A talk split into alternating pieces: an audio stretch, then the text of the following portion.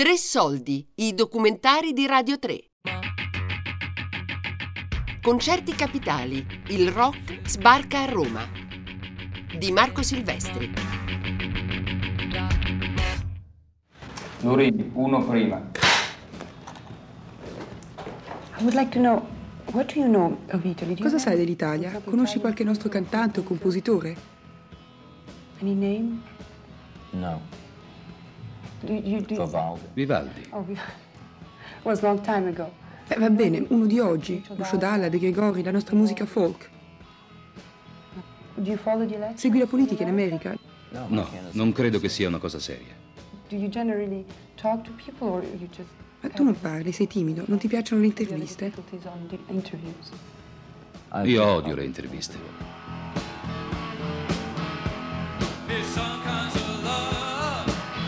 Ma insomma, in quell'epoca il rapporto era molto complicato, devo dire, perché nel senso che avevo 25 anni, ero un giovane manager dell'RCA, quindi lui era in tutt'altre faccende affaccendato, quindi era complicato.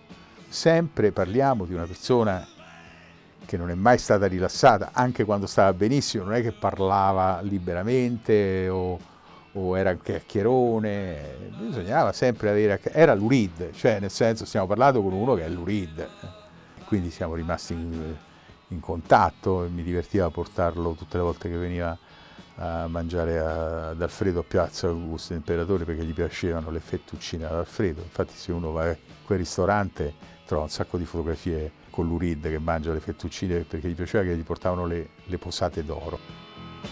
Eh, diciamo che questo concerto di Lurid era una delle avvisaglie del grande blackout dei concerti italiani. Non si capisce perché ad un certo momento stampa alternativa decisero di promuovere il concetto che la musica era mia e quindi non va pagata. Da casa uscivano 3.000, 4.000, 5.000 persone col concetto io oggi il biglietto non lo pago e scavalco. Questo era il concetto finale di questo, di questo grande movimento politico che doveva essere la musica è nostra e non si paga. Però in realtà terra terra era c'è quel concerto, vado lì.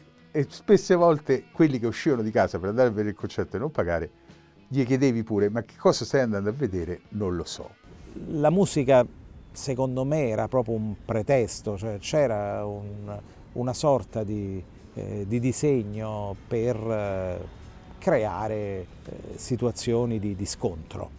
Realmente, secondo me fu, fu abbastanza casuale, cioè non credo che l'Urid fosse stato scelto. Eh, semplicemente c'è stato il concerto in quel periodo, era il periodo caldo, era il momento giusto, eh, l'Urid richiama gente, l'Urid in quel momento era in una, in una fase interessante perché eh, i Velvet Underground tanto eh, considerati, ricordati, mitizzati oggi in realtà non, non- non li conosceva nessuno fondamentalmente all'epoca al di fuori di, di New York e dintorni. Eh, Lurid aveva intrapreso la, la- la carriera da solista, aveva fatto Transformer che era un bellissimo disco, c'era stato Rock and Roll Animal, poi si era un po' eh, diciamo commercializzato, comunque aveva fatto canzoni più accessibili, quindi qualche integralista lo aveva anche contestato artisticamente per il fatto che in qualche modo avesse puntato al mercato, ma secondo me non, eh, con gli incidenti non- non- tutto questo non c'entrava assolutamente nulla, poteva essere veramente chiunque.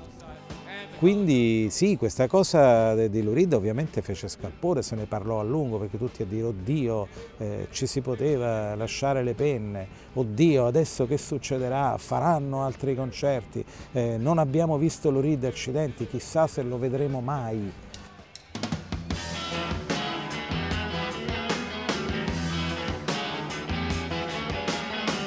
Le avvisaglie sul- sulle botte da Orbi ce n'erano già state tantissime, tanti concerti erano andati a bale, poi ormai era proprio un leitmotiv, non c'erano concerti importanti dove non finiva ammazzate, però la summa delle mazzate è avvenuta in, in occasione del concerto de- di Lurid. Diciamo che nei miei ricordi roba del genere non l'avevo vista mai, nel senso che, che le cose si sarebbero messe male si era capito. In realtà oggi una cosa del genere non inizierebbe nemmeno, nel senso che era già un concerto andato a male dalle tre di pomeriggio.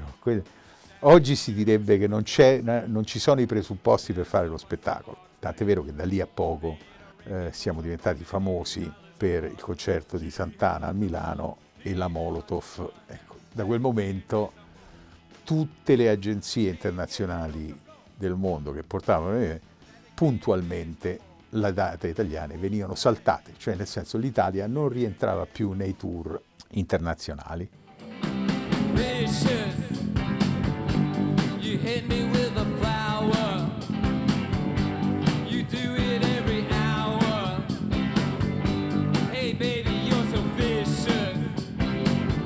Eh, il terzo long plane è della Mavis New Orchestra, il complesso che sarebbe dovuto venire in Italia se al concerto di Lou Reed non si fossero verificati noti incidenti. Ora non sappiamo se altri complessi famosi verranno ancora in Italia. Dunque, Lou Reed a Roma avevo nemmeno 15 anni. Eh, avevo già visto dei concerti in quello che era il posto principale per i live, eh, quelli che radunavano parecchie persone, cioè il Pala Eur. Quindi ci fu questa, questa tournée eh, che cominciò subito malissimo perché in realtà Roma doveva essere il primo concerto del, del tour, il 10 di febbraio, però c'era stata una, uno sciopero, una, un'agitazione dei, dei, dipendenti del Palasport, quindi si decise di rinviare il, il concerto in, in un'altra data. Ci fu il concerto di Torino che si svolse eh, regolarmente, poi ci fu Milano e dove successero invece molti, molti, molti problemi e tant'è che fu interrotto dopo, dopo un paio di pezzi. Per cui l'atmosfera era comunque pesante in partenza perché dopo quello che era successo a Milano la polizia era già preparata all'idea degli scontri. Ovviamente i gruppi si erano eh, organizzati al meglio per creare il casino, per cui fondamentalmente iniziò, ci fu il set breve di Angelo Branduardi per cui diciamo sì, apertura che può sembrare eh, improbabile ma funzionava comunque così, sì lo era improbabile però funzionava così. Iniziò il concerto degli String Driven Thing eh, che era la, la, seconda spalla della, della serata e lì scoppiò l'apocalisse fondamentalmente perché eh, gruppi di eh, diciamo di contestatori organizzati che suppongo avessero sfondato perché lì la regola per i concerti era che gli autoriduttori sfondavano i cancelli così poi tutti quanti quelli che non avevano il biglietto entravano eh, liberamente. Intanto le mazzate sono iniziate dal momento in cui eh, i cancelli erano aperti e quindi è iniziato lo sport nazionale. Quelli che avevano i biglietti entravano dai cancelli, quelli che non avevano i biglietti provavano a scavalcare. I servizi d'ordine menavano quelli che provavano a scavalcare, risse, botte, eh, c'era una sorta di, questo l'abbiamo capito dopo, di informazioni tra quelli che scavalcavano, entravano dentro e dicevano fuori sta succedendo il disastro e informavano quelli che erano già dentro. Quindi in realtà il fatto di aver eh, raggiunto l'interno del Palaeur non voleva dire l'ho sfalcata, adesso vediamoci il concerto. Non era così poverini quelli che stanno di fuori, che non riescono a entrare, adesso facciamo casino anche noi da dentro. Dentro il, Palaeuro si scatenò una, una guerriglia, eh, si sentivano botti, eh, urla, era stato tutto organizzato con una tattica militare praticamente, cioè i posti occupati, poi questo lo seppi dopo, lì non me ne accorsi, eh, saccheggiarono il bar, la polizia entrò nel Pala Eur, tutti cominciarono a scappare, c'erano comunque svariate migliaia di persone, roba che volava di ogni tipo, sirene, gente che scappava da tutte le parti, macchine distrutte.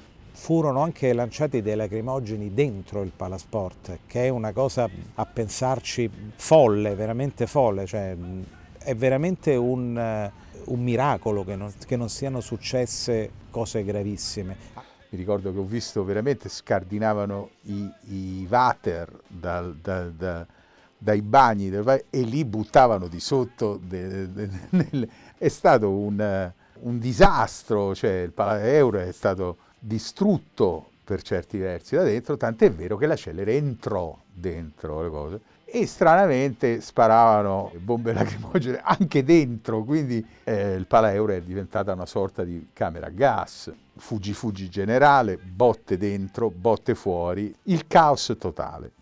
Quello una cosa che mi, con il senno di poi mi ha colpito, appunto, il fatto che queste vicende sono anche difficili da ricostruire, eh, perché le cronache dell'epoca erano assolutamente lacunose, eh, nessuno si azzardava a dare informazioni reali, quindi c'erano versioni discordanti.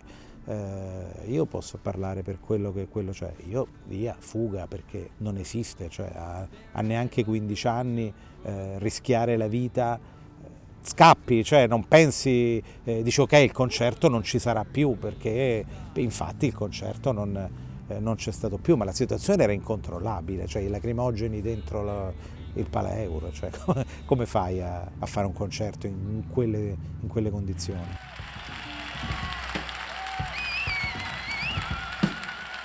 In giro si diceva fondamentalmente che, che Lurid non era un artista eh, giusto per il popolo del rock perché Lurid era di destra. Eh, quindi io non so onestamente se, se quel concerto di Lurid eh, fu scelto perché era Lurid, ma non credo, cioè per me era proprio il, il momento dove chiunque eh, avesse fatto un concerto che richiamava gente, che richiamava l'attenzione anche mediatica, eh, sarebbe andato comunque bene. Eh, d'altronde i Led Zeppelin, Santana, gli altri concerti che crearono eh, grande confusione, incidenti e che portarono appunto alla, alla cancellazione dell'Italia come come luogo per le tournée di, di artisti stranieri eh, non c'era diciamo, la, la, motivazione che nessuno diceva Santana è fascista o le Zeppelin sono fascisti.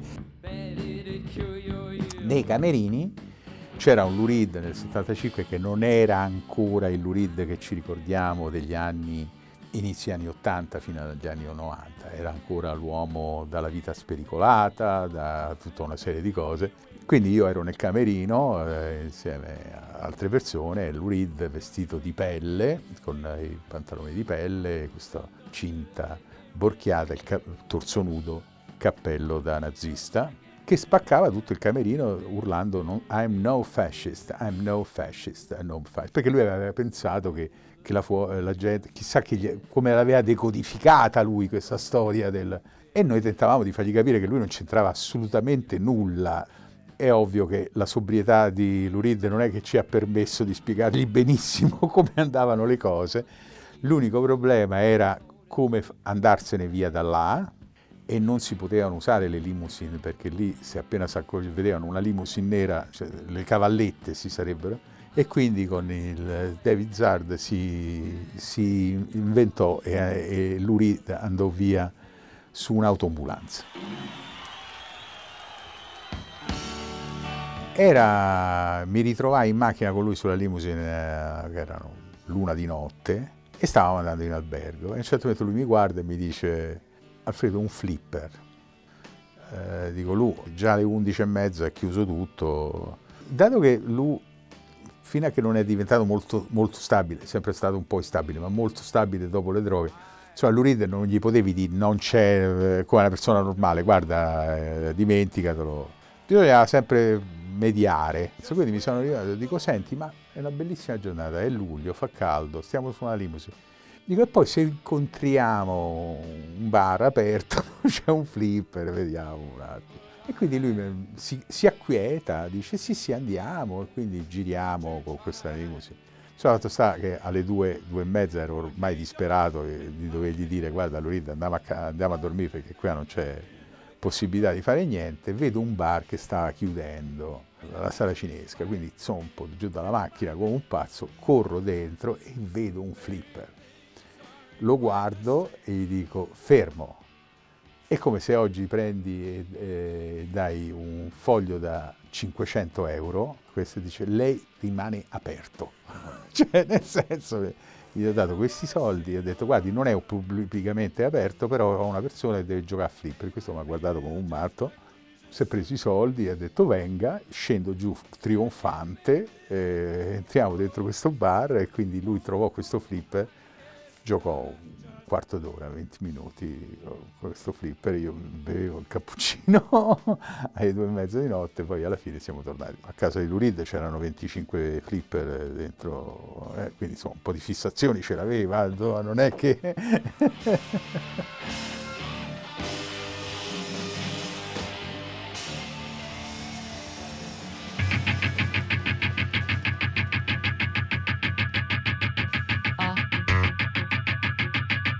Concerti capitali. Il rock sbarca a Roma di Marco Silvestri. Tre soldi è un programma a cura di Fabiana Carobolante, Daria Corrias, Giulia Nucci. Tutte le puntate sul sito di Radio 3 e sull'app Rai Play Radio.